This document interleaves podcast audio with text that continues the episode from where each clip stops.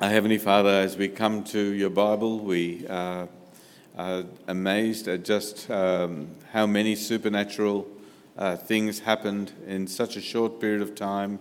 In just this one passage, we were read with things that not just amazed Mary, but amaze us. And we come this morning and we ask that you would cause us to be amazed uh, by looking into uh, the person who you are, our God, to looking at your works uh, to looking at your Savior, the Lord Jesus Christ. Bless us, we ask, in Jesus' name. Amen. So, this morning, as uh, most of you probably know, is a pulpit swap with Joel. Uh, he preaches his Christmas sermon there. Uh, I preach uh, my Christmas sermon here. In other words, we're taking a week off, really, and finding an easy way to do our job. Um, but um, quite frankly, if it, you, you, sort of look forward to this week because not only is it a week off, but it's a Christmas and a chance to catch up uh, with different fellowship. Uh, but this year has been so busy, you can barely even think Christmas is already here. Um, we, have spent a lot of our time really just locked up and uh, sitting around, but yet time has just rushed on. And um, Christmas really only hits us sometimes when we hear a song. Uh, it only wakes, wakes us up. We're in a shopping centre uh, or in a restaurant and we hear a carol. And we think, hang on a minute, it must be Christmas. These people are playing a different song to what they normally play. A commercial has jingle bells, a radio station plays a Christmas song, and instantly we start to think we've got to get into the Christmas spirit. Well, Christmas in Luke's gospel comes with songs. And you see song after song people find out something about Christmas and they just can't help themselves going into song and writing a song and singing a song. Uh, people burst into music and into praise of God when they find out that God Himself uh, comes as man to visit uh, His people. Well, uh, Mary is one, and we're going to look at Mary this morning, and, and she finds out uh, that she will bear uh, the baby Jesus. And uh, she's overwhelmed by the news. Uh, you would have picked that up in the reading. and she decides to write a song. Well, what does she sing about? Uh, what can we learn? Well, the first thing that we learn is that Christmas teaches us to make a big deal about who God is. Uh, Mary writes this song, as I said, at the announcement of her soon to be pregnancy, and the catchy first line is found in verses 46 to 47.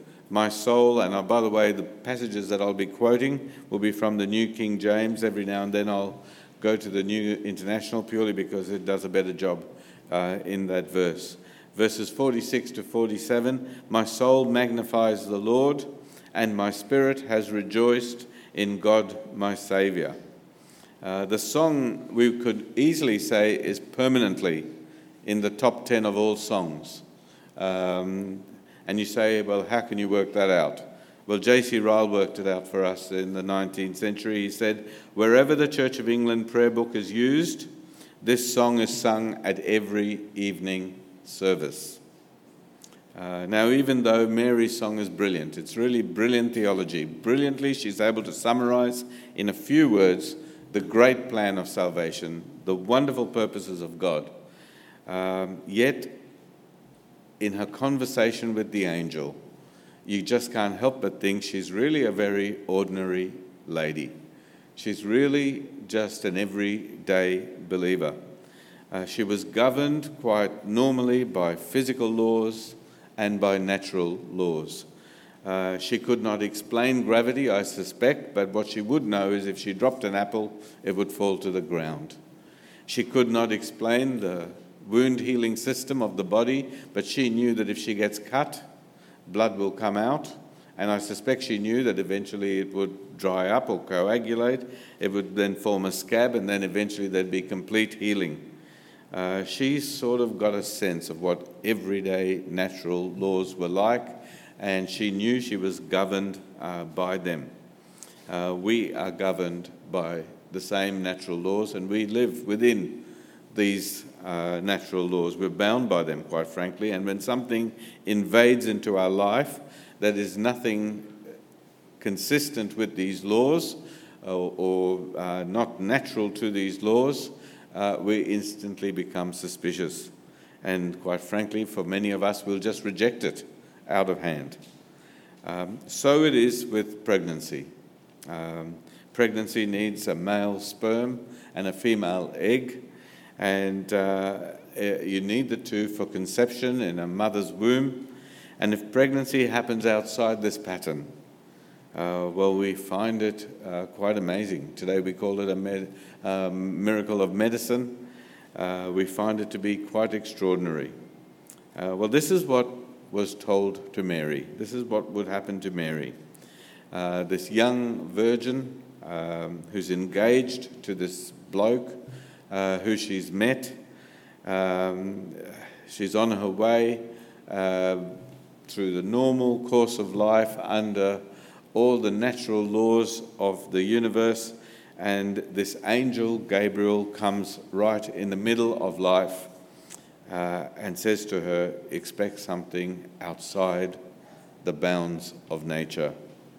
Uh, verse 28, read what Gabriel says Rejoice, highly favored one, the Lord is with you. Uh, blessed are you among women. Uh, she's actually frightened. I mean, we're tempted to think she should be excited. Um, and uh, you'd be sitting there and thinking, well, God is close to me. Um, God is with me. God has chosen to favor me. God is blessing me. Uh, I wonder what this blessing is going to be. I mean, at this time of year, will it be a bit like Kris Kringle? I just choose the biggest box and hope for the best. Um, uh, but, but for her, she's frightened, and that's the common response when people come into the presence of God. That's the common response when people actually find out that God is coming close. Uh, the instant thing is fear and awe. And instantly, Gabriel steps in and says, we, need to stop speculating, really.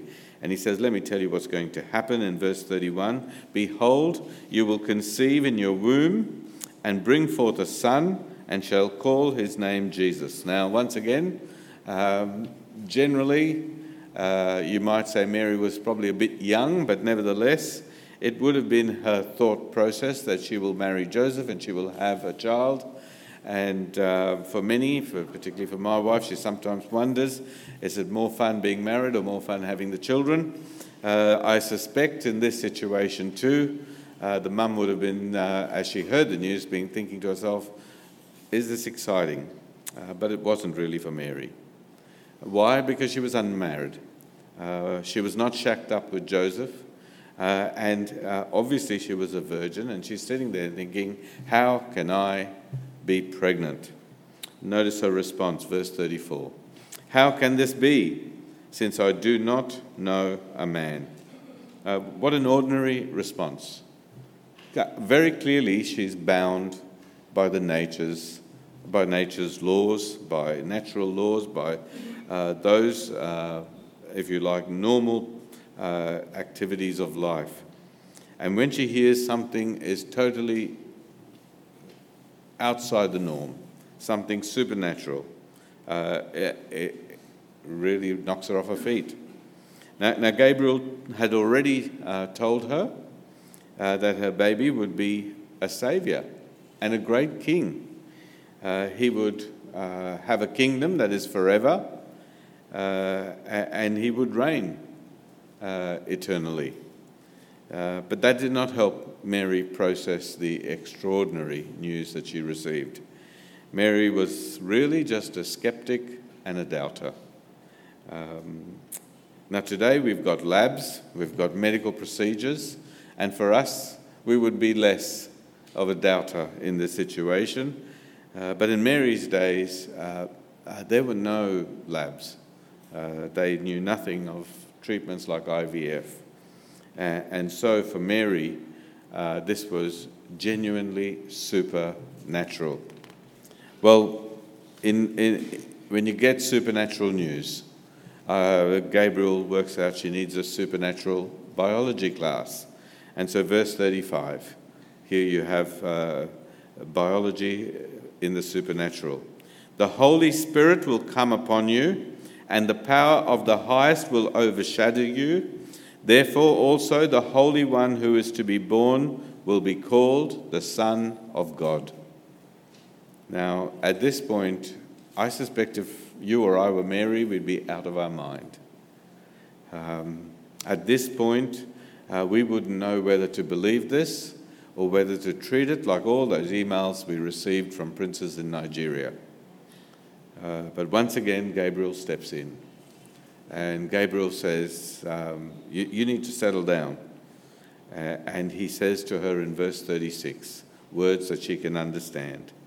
He says, Now Elizabeth, now indeed Elizabeth, your relative, who also conceived a son in her old age, and this is now the sixth month for her who was called barren.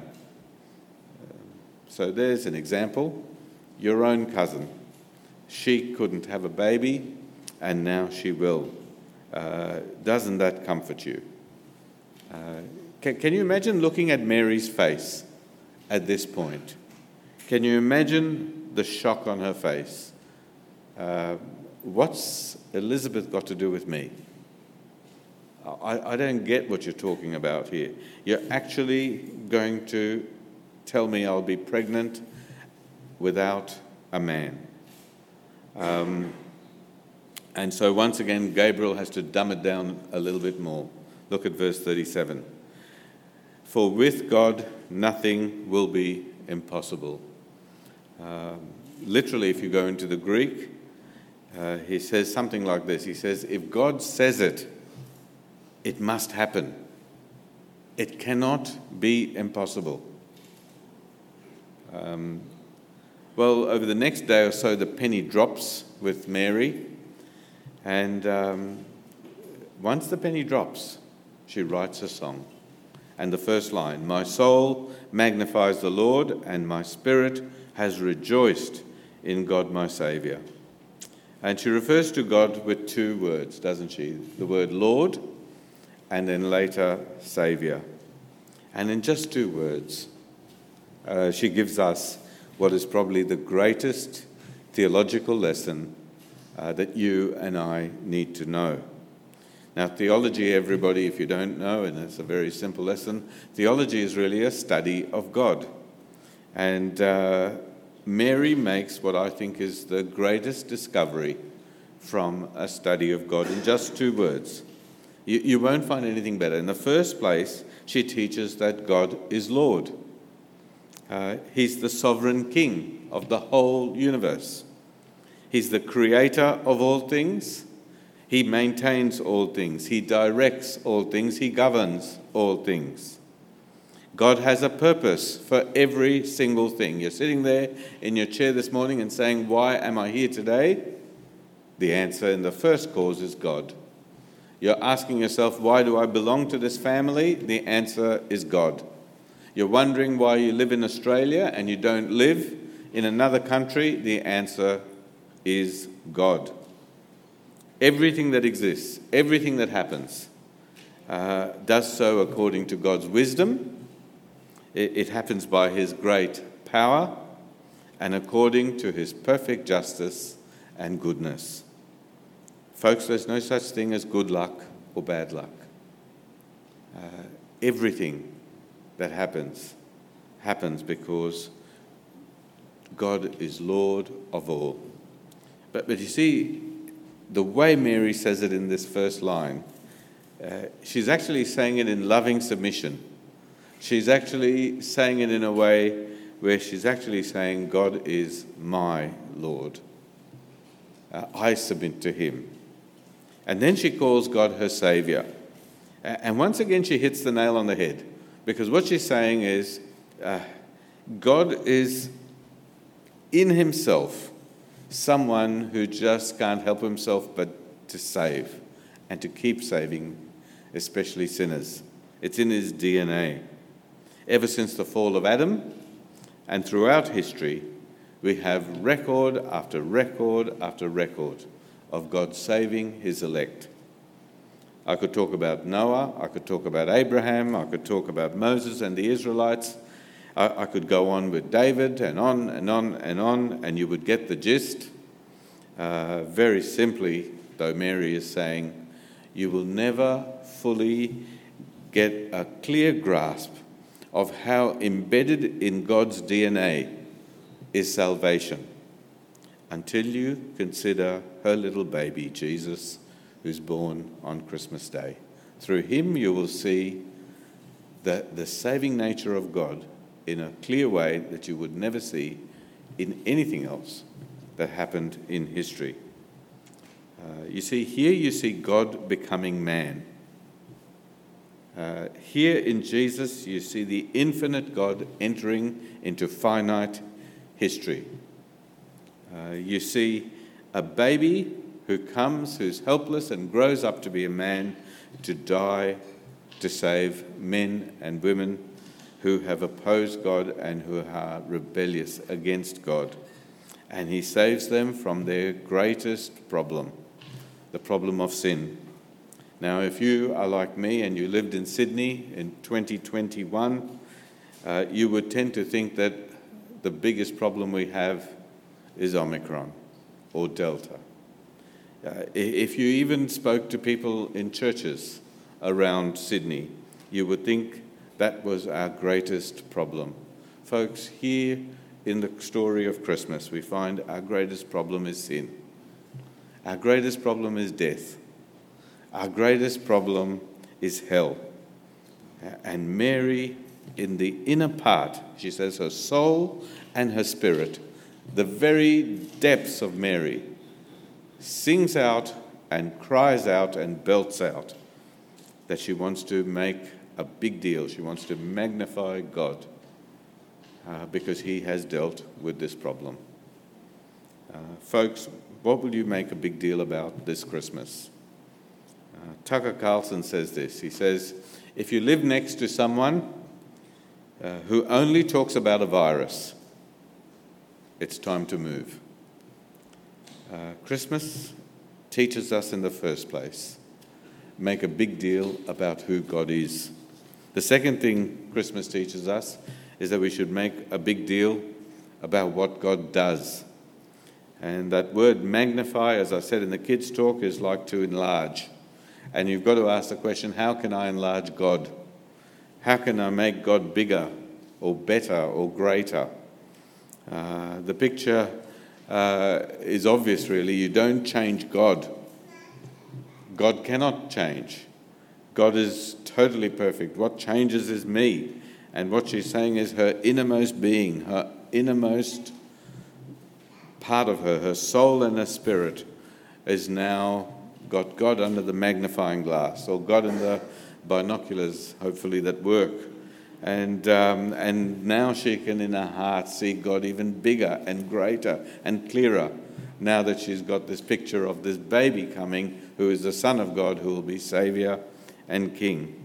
You see, at Christmas, through the incarnation, uh, it should be for us that we see God larger, that we see God clearer, that we see all his attributes. If you're studying um, uh, with Josh after the service on the attributes of God, you will see his attributes closer as you consider the incarnation.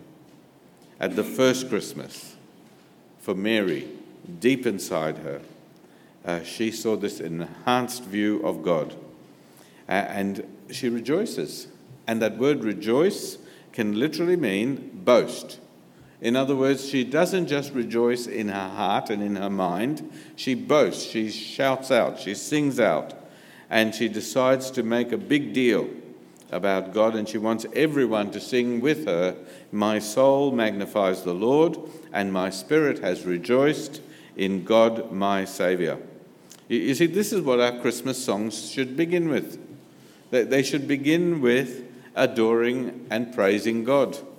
Uh, they should start with God's character. This is what our conversations should start with as well in, at Christmas time.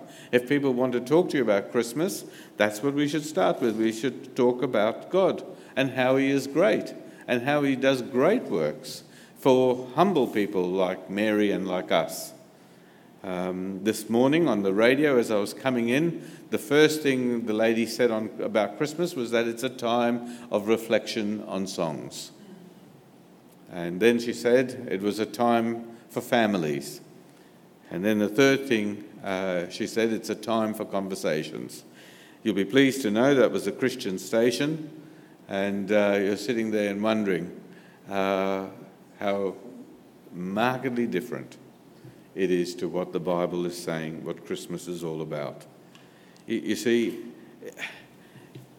this is the truth the truth of God coming as man that is supposed to fire up our insides. It's supposed to get us so excited on the inside that we see God so clearly as this sovereign God who can break all the rules of nature and who is so merciful that he can come to save sinners. And when we get so excited, we're supposed to say, He is not like anybody else. There's nothing like anyone. Uh, this is what uh, that word holy is, isn't it? And if you don't see it in his character by just studying things about him in, say, uh, Josh's class later this morning, look at his works and see his works. And we find his works in verses 51 to 53, and let me read that. He has shown strength with his arm, he has scattered the proud in the imagination of their hearts. He has put down the mighty from their thrones. He has exalted the lowly. He has filled the hungry with good things, and the rich he has sent away empty. You get the point, don't you? He operates totally differently to everybody else in this world. He operates differently to the way we think and how we would like people to act in this world. He, quite frankly, he confounds, he confuses the world when we look at the way he works. His works really reverse the trend of everything that happens in this world. We are encouraged to boast about our achievements, to build up our CV, to make sure we have this persona on Facebook. We are supposed to talk about our gifts and our abilities. And if you can, whilst uh, people like me can't, but if you can, you can even boast about your looks. Uh, and we make a big deal about who we are. We get people to follow us. And when people follow us and we are influencing people, well, we've made it. Uh, folks, God operates totally opposite. He says that's boasting, it's pride. And he opposes it. And literally, we're told, he sweeps it away and disposes of it altogether. Anybody who thinks highly of themselves, they're the first ones removed and not brushed under the carpet, but taken away and thrown away into the dustbin. Uh, when we set ourselves up on our own little mini kingdoms, that we're the boss of, um, he brings those kingdoms down. Um, anybody who will not submit to him and chooses to make a big deal about themselves will eventually come to grief. Uh, folks, he lifts the low, he feeds the hungry, he discards the rich. Uh, this is not what our media does. This is not what our political parties do. Uh, this is not even what Christians do. Even as Christians, we sort of think to ourselves if we get rich Christians, or Christians who like fine dining, or Christians that have achieved something in this world and reached a place of power and we invite them and put them at the front and get them to speak, that somehow it'll be popular and people will want to come and we'll get the numbers in because those people bring credibility to Christianity. Uh, folks, the facts are that God doesn't need credibility from people. He doesn't need celebrities to validate him in any way at all. Uh, he's altogether different all he will do is bring them down if they are so proud and so caught up with themselves. Uh, you see, this is what is meant by that word holy. This is what it means to be utterly different His ways show us, His works show us that, that He is just so different because He actually reverses everything we even think of. And, and, and Mary therefore calls Him holy. Uh, n- notice, for He who is mighty has done great things for me, and holy is His name. She sees this reversal. She noticed the trends are totally being swapped because here God is choosing to come in an insignificant part of the world, in an insignificant town, to an insignificant lady, and the baby who's going to be born, Gabriel's message says, is the Son of God. Uh, the humble is being going to be lifted up. Uh, look at verse 8 For he has regarded the lowly state of his maidservant.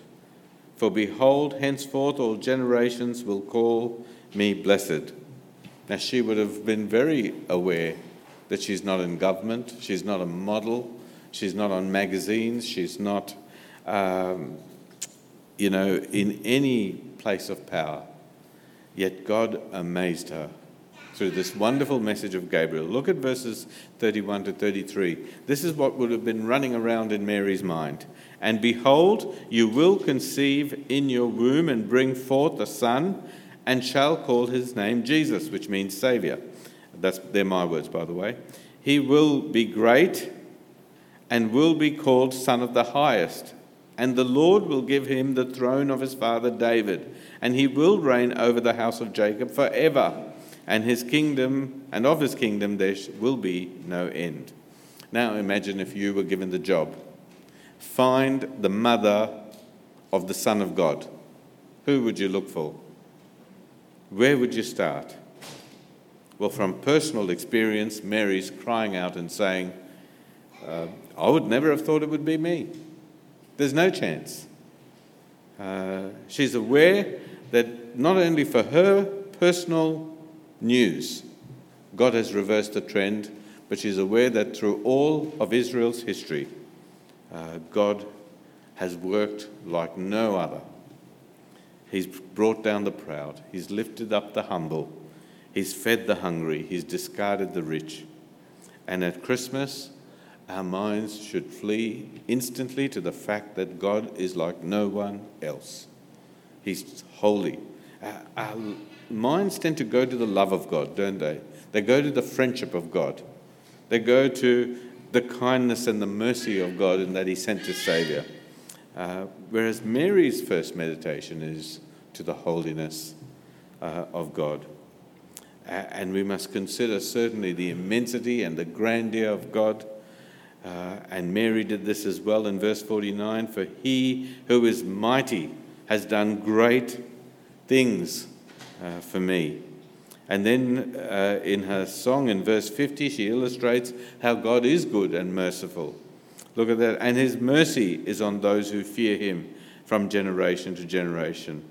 Uh, you see, this is a very ordinary lady finds out extraordinary news that God has sent his son. And instead of singing about her pregnancy, instead of singing about love, happiness, and what feelings uh, she had three weeks ago. She doesn't even sing about the problem of having to explain her pregnancy. All she can sing about is God. Mary makes a big deal about God and his works. Uh, even when she acknowledges that she will be called blessed, she does not make a big deal about that. Instead, her song is full of theology, full of fact. Uh, at Christmas, folks, we should make a big deal about God and His works. And in the third thing we find from this song at Christmas, we should make a big deal about God's promises. Uh, now, the very center of Mary, the deep recess of her personality, uh, she was at this point now obsessed with God. Um, she could not take her mind of God. Uh, she longed for more of God. And you would have to say to Mary, God was her addiction. Uh, in Him, she found satisfaction. Uh, in God, she found joy, she found peace and comfort. And she could have just meditated in her mind. Uh, but no, uh, she decided to sing. She decided not only to hog the magnifying glass or the binoculars to herself, she wanted everybody else to use it as well. Uh, she wanted them to look closer at this God. She wanted them to look clearer at this God who saves sinners. And she wished that they would long and linger at looking at God. And she knew quite clearly it would do them good if they just kept on looking to God. Um, but Mary's magnifying glass, we tend to see a magnifying glass or a set of binoculars as this very focused, looking at something very narrow. Uh, it, it, had a wider lens than we can actually, uh, uh, I guess, comprehend. Yes, she could see all of God's character at Christmas in the birth of Jesus. She could see his works and his great works in the coming of the Lord Jesus, but she could also see the promises of God fulfilled in the coming of Jesus. In this one announcement from Gabriel, she worked out that all the Old Testament promised uh, this little baby that she would bear. Um, Mary meditated and boasted of this fact, and it was so exciting in the end.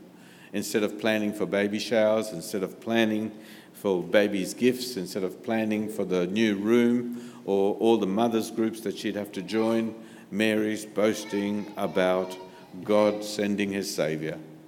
And she's boasting and so excited that God here will prove to the whole world that every single one of his promises will never fail. Uh, verses 54 and verses 55. He has helped his servant Israel in remembrance of his mercy as he spoke to our fathers, to Abraham and his seed forever. Uh, now, I'll paraphrase that, and when, as I paraphrase it, I'm actually just borrowing predominantly from the versions that you're reading from in the NIV. And it could say this God has helped his servant Israel by lovingly and mercifully remembering Abraham and his seed forever, just as he promised. Uh, and this part of the song teaches us quite clearly that Mary knew her Bible. Mary knew the scriptures. It, it, teaches us that Mary knew her history. She was someone who was willing to know and learn and understand something about Abraham and she would know that Abraham was called out of idol worship in Ur and brought to be one of God's people, to be even the father of that nation, Israel. She knew that Abraham was promised three things land, children, and blessing. And she knew that when he was promised these things, he was promised three times. We read that in Genesis 17 this morning.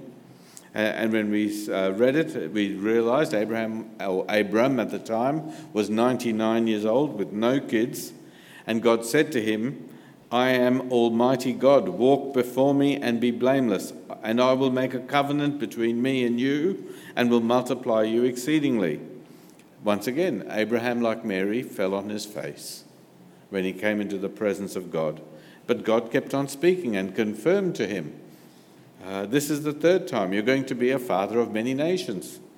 At the same time, I want to change your name. I'm going to call you Abraham, God said to him and confirmed to him that nations and kings would come from his line. And eventually, he would be part of a kingdom that's everlasting. Uh, folks, uh, now Abraham's family, if you follow history, had more downs than ups. Uh, it took 300 years before you saw things starting to look up with a bloke called Moses. And when Moses comes along, he brings Israel out of Egypt and things are looking even better immediately after that because Joshua brings them into the promised land and it looks like everything's on the up and up until the judges come and it looks shaky again.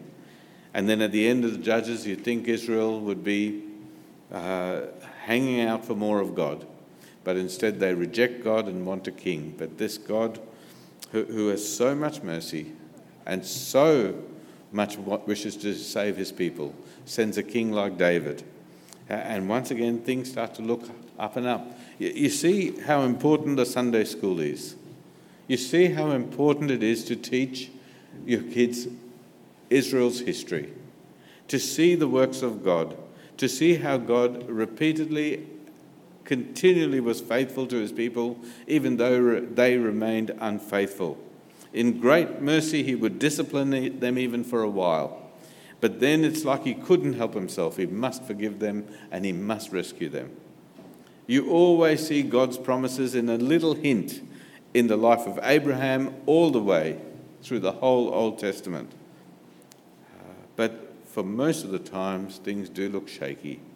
And by the time you get to Mary's day, 2,000 years later, it looks weak and pathetic. Uh, barely a skeleton of what God had promised. And in one announcement, in just one instant, God turns it all around.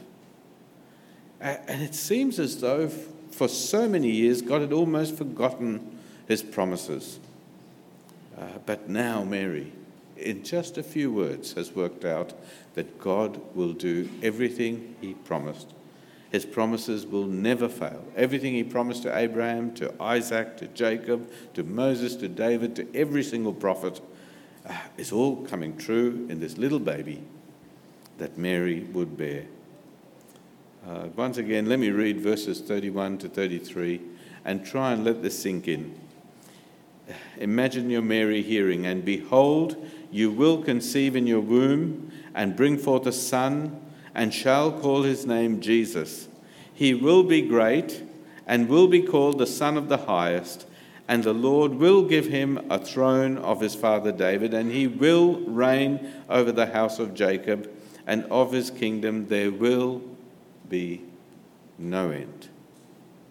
Uh, folks, Mary makes a big deal of the faithfulness of God in her song. Uh, she realized that God always keeps his promises. Uh, God continued res- to rescue Israel, not because Israel were good, but because he was faithful, because he keeps his promises. He promised to save a people for his son, and he will save every single one of them. And he will bring them to glory, and he will bring his son the glory that he deserves. Mary could not stop singing about this. She, she knew that God had sent a son to be born in her womb. And as he would grow up, he would actually deal with not just the sin of the world, but her sin. And so Mary boasts and boasts and sings. Well, can I ask you again? As you're coming near to Christmas, what are you boasting about? What are you magnifying? What's the biggest thing in your mind? What are you making a big deal about this year? Well, deep in Mary's spirit, she made a big deal about God.